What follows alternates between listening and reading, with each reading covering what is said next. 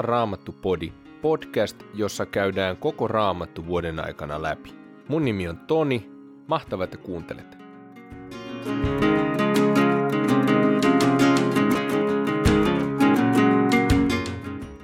Tänään luetaan ensimmäisestä Mooseksen kirjasta luvut 3-4, Atteuksen evankeliumista samoin luvut 3 ja 4 ja Saarnaajan kirjasta ensimmäisestä luvusta jakeet 6-11. Ensimmäinen Mooseksen kirja, luku 3. Käärme oli kavalin kaikista eläimistä, jotka Herra Jumala oli luonut. Se sanoi naiselle, onko Jumala todella sanonut, te ette saa syödä mistään puutarhan puusta. Nainen vastasi käärmeelle, kyllä me saamme syödä puutarhan puiden hedelmiä, vain siitä puusta, joka on keskellä paratiisia, Jumala on sanonut, älkää syökö sen hedelmiä, älkää edes koskeko niihin, ette te kuolisi. Silloin käärme sanoi naiselle, ei, ette te kuole.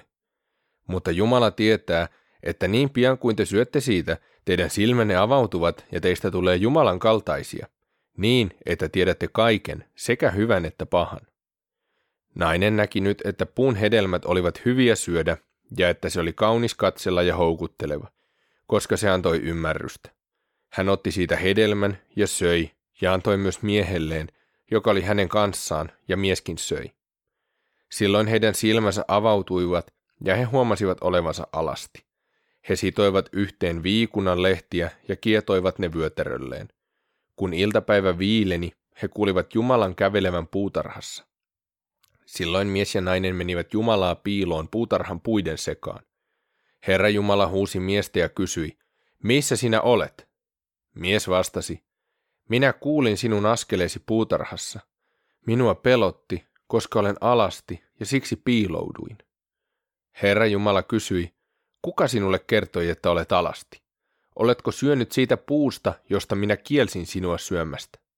Mies vastasi, nainen, jonka sinä annoit minulle kumppaniksi, antoi minulle sen puun hedelmän, ja minä söin. Silloin Herra Jumala sanoi naiselle, mitä oletkaan tehnyt? Nainen vastasi, käärme minut petti, ja minä söin. Herra Jumala sanoi käärmeelle, koska tämän teit, olet kirottu.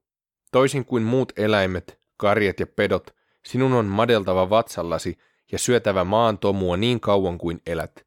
Ja minä panen vihan sinun ja naisen välille, ja sinun sukusi ja hänen sukunsa välille. Ihminen on iskevä sinun pääsi murskaksi, ja sinä olet iskevä häntä kantapäähän. Naiselle hän sanoi, minä teen suuriksi sinun raskautesi vaivat, ja kivulla sinä olet synnyttävä lapsesi. Kuitenkin tunnet halua mieheesi, ja hän pitää sinua vallassaan. Ja miehelle hän sanoi, koska teit niin kuin vaimosi sanoi, ja söit puusta, josta minä kielsin sinua syömästä, niin olkoon maa sinun takiasi kirottu. Kovalla työllä sinun on hankittava siitä elantosi, niin kauan kuin elät. Maa kasvaa sinulle orjan tappuraa ja ohdaketta, mutta sen kasveista joudut ottamaan ravintosi. Otsa hiessä sinun on hankittava leipäsi, kunnes tulet maaksi jälleen, sillä siitä sinut on otettu. Maan tomua sinä olet, maan tomuun sinä palaat. Mies antoi vaimolleen nimeksi Eeva, sillä hänestä tuli kaikkien ihmisten kantaäiti. Ja Herra Jumala teki Aadamille ja hänen vaimolleen nahasta vaatteet ja puki heidät niihin. Sitten Herra Jumala sanoi, ihminen on nyt kuin me, hän tietää sekä hyvän että pahan. Ettei hän nyt vain ota elämänpuusta hedelmää ja syö ja niin elä ikuisesti. Niin Herra Jumala ajoi ihmisen pois Edenin puutarhasta ja pani hänet viljelemään maata, josta hänet oli tehty. Hän karkotti ihmisen ja asetti Edenin puutarhan itäpuolelle kerubit ja salamoivan leimuavan miekan vartioimaan elämän puulle vievää tietä. Neljäs luku. Mies yhtyi vaimonsa Eevaan, ja Eeva tuli raskaaksi ja synnytti Kainin. Eeva sanoi, minä olen Herran avulla saanut poikalapsen. Sitten hän synnytti Kainille veljen, Aabelin. Aabelista tuli lammaspaimen ja Kainista maanviljelijä – Kerran Kain toi Herralle uhrilahjaksi maan satoa, ja Abel toi lampaidensa esikoiskaritsoita ja niiden rasvaa. Herra katsoi suopeasti Abeliin ja hänen uhriinsa, mutta Kainin ja hänen uhrinsa puoleen hän ei katsonut. Silloin Kain suuttui kovin ja hänen katseensa synkistyi. Herra kysyi Kainilta, miksi sinä suutuit ja katselet synkkänä maahan? Jos teet oikein, voit kohottaa katseesi, mutta jos et tee, on synti ovella vaanimassa. Sinua se haluaa, mutta sinun on pidettävä se kurissa. Kain sanoi veljelleen Aabelille, lähde mukaani, mutta kun he olivat kulkeneet jonkin matkaa, Kain kävi veljensä Aabelin kimppuun ja tappoi hänet. Silloin Herra kysyi Kainilta, missä on veljesi Aabel? Kain vastasi, en tiedä, olenko minä veljeni vartija. Herra sanoi, mitä oletkaan tehnyt? Etkö kuule, kuinka veljesi veri huutaa minulle maasta? Nyt olet kirottu, etkä voi jäädä tänne, sillä tämän maan oli avattava suunsa ja otettava vastaan veljesi veri, jonka sinä vuodatit. Kun koetat viljellä maata, se ei enää ruoki sinua, vaan sinun on harhailtava kodittomana ja pakolaisena maan päällä. Kain sanoi Herralle, syntini rangaistus on minulle liian raskas kantaa. Kun sinä nyt karkutat minut tältä seudulta, minä joudun pois kasvojesi edestä. Minun on harhailtava kodittomana ja pakolaisena maailmalla, ja silloin kuka hyvänsä, joka minut kohtaa, voi tappaa minut. Mutta Herra sanoi hänelle, ei, vaan kostettakoon seitsemänkertaisesti sille, joka tappaa Kainin. Ja Herra pani Kainiin merkin, ettei kukaan, joka hänet kohtaa, tappaisi häntä. Niin Kain lähti pois Herran kasvojen edestä ja asettui asumaan Nodin maahan Edenin itäpuolelle.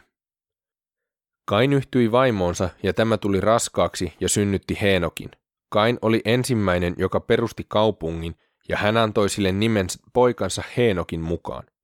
Henokille syntyi Irad, Iradille syntyi Mehujael, Mehujaelille syntyi Metusael ja Metusaelille syntyi Lemek. Lemek otti itselleen kaksi vaimoa, toisen nimi oli Aada ja toisen Silla. Ada synnytti Jabalin, josta tuli teltoissa asuvien paimentolaisten kantaisä. Jabalin veli oli nimeltään Jubal, ja hänestä tuli ensimmäinen harpun ja huilunsoittaja. Myös Silla synnytti pojan, Tuubalkainin, sepän, joka aloitti pronssin ja raudan takomisen. Tuubalkainilla oli sisar, jonka nimi oli Naama. Lemek sanoi vaimolleen, Aada ja Silla, kulkaa minua. Te Lemekin vaimot, ottakaa korviinne minun sanani.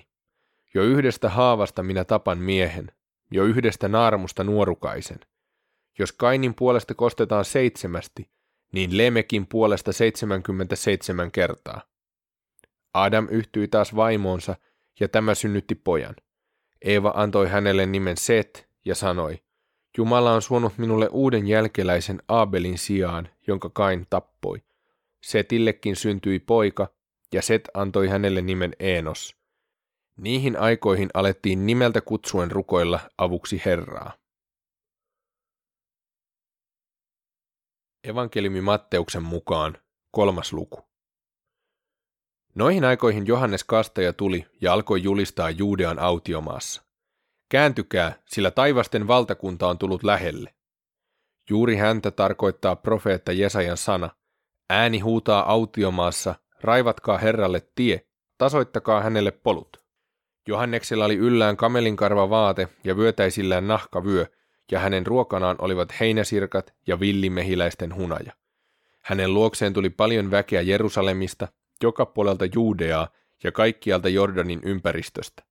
He tunnustivat syntinsä ja Johannes kastoi heidät Jordanissa.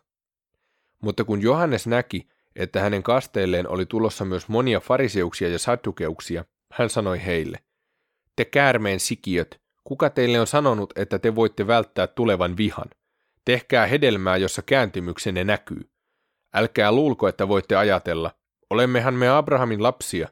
Minä sanon teille, Jumala pystyy herättämään Abrahamille lapsia vaikka näistä kivistä. Kirves on jo pantu puun juurelle. Jokainen puu, joka ei tee hyvää hedelmää, kaadetaan ja heitetään tuleen. Minä kastan teidät vedellä parannukseen, mutta minun jälkeeni tulee toinen, joka on minua väkevämpi. Minä en kelpaa edes riisumaan kenkiä hänen jaloistaan. Hän kastaa teidät pyhällä hengellä ja tulella. Hänellä on kädessään viskain, ja siillä hän puhdistaa puimatanterensa viljan. Jyvät hän kokoaa aittaansa, mutta ruumenet hän polttaa tulessa, joka ei koskaan sammu. Silloin Jeesus tuli Galileasta Jordanille Johanneksen kastettavaksi. Johannes esteli ja sanoi, Sinäkö tulet minun luokseni? Minunhan pitäisi saada sinulta kaste. Mutta Jeesus vastasi hänelle, Älä nyt vastustele, näin meidän on tehtävä, jota täyttäisimme Jumalan vanhurskaan tahdon. Silloin Johannes suostui hänen pyyntöönsä. Kun Jeesus oli kastettu, hän nousi heti vedestä. Samassa taivaat aukenivat, ja Jeesus näki Jumalan hengen laskeutuvan kyyhkysen tavoin ja asettuvan hänen päälleen, ja taivaasta kuului ääni. Tämä on minun rakas poikani, johon minä olen mieltynyt. Neljäs luku. Sitten henki vei Jeesuksen autiomaahan paholaisen kiusattavaksi. Kun Jeesus oli paastonnut neljäkymmentä päivää ja neljäkymmentä yötä, hänen vihdoin tuli nälkä. Silloin kiusaaja tuli hänen luokseen ja sanoi hänelle, jos kerran olet Jumalan poika, niin käske näiden kivien muuttua leiviksi. Mutta Jeesus vastasi, on kirjoitettu, ei ihminen elä ainoastaan leivästä, vaan jokaisesta sanasta, joka lähtee Jumalan suusta. Sitten paholainen vei Jeesuksen pyhään kaupunkiin ja asetti hänet temppelimuurin harjalle. Hän sanoi Jeesukselle, jos kerran olet Jumalan poika, niin heittäydy alas. Onhan kirjoitettu, hän antaa enkeleilleen käskyn, he kantavat sinua käsillään, et loukkaa jalkaasi kiveen. Jeesus vastasi hänelle, on myös kirjoitettu, älä kiusaa Herraa, Jumalaasi. Vielä paholainen vei Jeesuksen hyvin korkealle vuorelle ja näytti hänelle maailman kaikki valtakunnat ja niiden loiston, ja sanoi, kaiken tämän minä annan sinulle, jos polvistut eteeni ja kumarrat minua. Silloin Jeesus sanoi hänelle, mene pois saatana, on kirjoitettu, Herraa Jumalaasi sinun tulee kunnioittaa ja ainoastaan häntä palvella. Silloin paholainen jätti Jeesuksen rauhaan ja hänen luokseen tuli enkeleitä, jotka palvelivat häntä. Kun Jeesus sai kuulla, että Johannes oli vangittu, hän siirtyi Galileaan. Nasaretiin hän ei enää jäänyt, vaan hän asettui Kapernaumiin, joka on järven rannalla Sebulonin ja Naftalin heimojen alueella. Näin tapahtui, jotta toteutuisi profeetta Jesajan sana. Sebulonin maa ja Naftalin maa, meren tie, Jordanin takainen maa ja muukalaisten Galilea. Kansa, joka asui pimeydessä, näki suuren valon. Niille, jotka asuivat kuoleman varjon maassa, loisti kirkkaus. Tästä lähtien Jeesus julisti, kääntykää, sillä taivasten valtakunta on tullut lähelle. Kun Jeesus kulki Galilean järven rantaa, hän näki kaksi veljestä, Simonin, toiselta nimeltä Pietarin, ja hänen veljensä Andreaksen. He olivat heittelemässä verkkoa järveen, sillä he olivat kalastajia. Jeesus sanoi heille, lähtekää minun mukaani, minä teen teistä ihmisten kalastajia. He jättivät heti verkkonsa ja lähtivät seuraamaan Jeesusta. Sieltä jonkin matkaa kuljettuaan Jeesus näki toiset kaksi veljestä, Jaakobin ja hänen velinsä Johanneksen, Sepedeuksen pojat. He olivat veneessä isänsä Sebedeuksen kanssa verkkoja selvittelemässä. Jeesus kutsui heidätkin. He jättivät heti veneen ja isänsä ja lähtivät seuraamaan Jeesusta. Jeesus kulki sitten joka puolelle Galileaa, hän opetti seudun synagogissa julisti ilosanomaa Jumalan valtakunnasta ja paransi kaikki ihmisten taudit ja vaivat. Hänen maineensa levisi sieltä koko Syyriaan. Hänen luokseen tuotiin kaikki erilaisista taudeista kärsivät ihmiset, niin pahojen henkien vaivaamat kuin kuun vaihetautiset ja halvaantuneetkin, ja hän paransi heidät. Hänen perässään kulki suuri joukko ihmisiä, heitä oli lähtenyt Galileasta ja Dekapolin alueelta, Jerusalemista ja Juudeasta – sekä Jordanin toiselta puolelta. Saarnaajan kirjan ensimmäisestä luvusta jakeet 6-11. Tuuli menee etelään ja kääntyy pohjoiseen, kiertää kiertämistään ja samalle kierrolleen tuuli palaa. Kaikki joet laskevat mereen, mutta meri ei täyty, ja minne joet ovat laskeneet, sinne ne yhä edelleen laskevat. Kaikki sanat uupuvat kesken, kukaan ei saa sanotuksi kaikkea. Silmä ei saa näkemisestä kylläänsä, eikä korva täyttään kuulemisesta. Mitä on ollut, sitä on tulevinakin aikoina. Mitä on tapahtunut, sitä tapahtuu edelleen. Ei ole mitään uutta auringon alla. Vaikka jostain sanottaisiin, katso, tämä on uutta, on sitäkin ollut jo muinoin, kauan ennen meitä. Menneistä ei jää muistoa, eikä jää tulevistakaan – mennyt on unohdettu ja tulevakin unohdetaan kerran.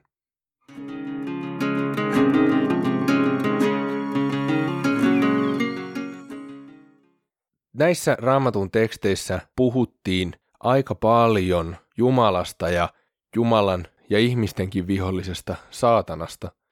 Yksi, mikä Matteuksen evankeliumin neljännessä luvussa erityisesti tuli näkyviin, niin siinä paholainen kyseenalaistaa sen, kuka Jeesus on.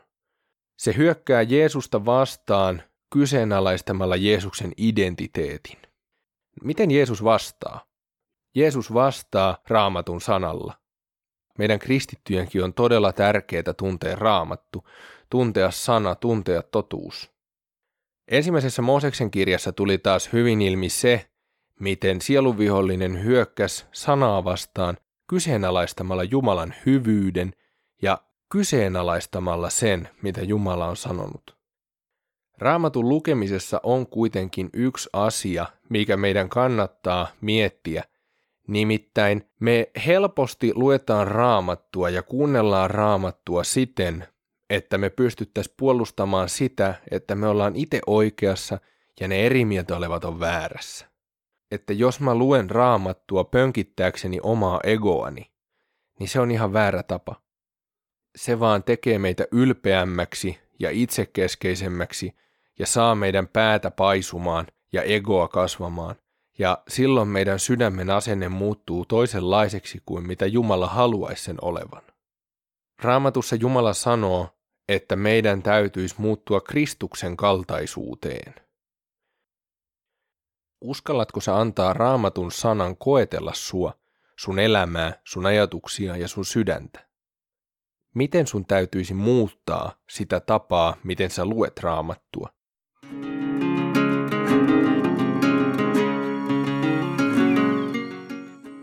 Tämän podcastin löytää muun muassa iTunesista, Castboxista, Spotifysta, Podcast Addictista, Pocket Castseista ja tällaisista yleisistä puhelinsovelluksista, mistä voit kuunnella. Kiva, että oot mukana Raamatun läpilukemisessa.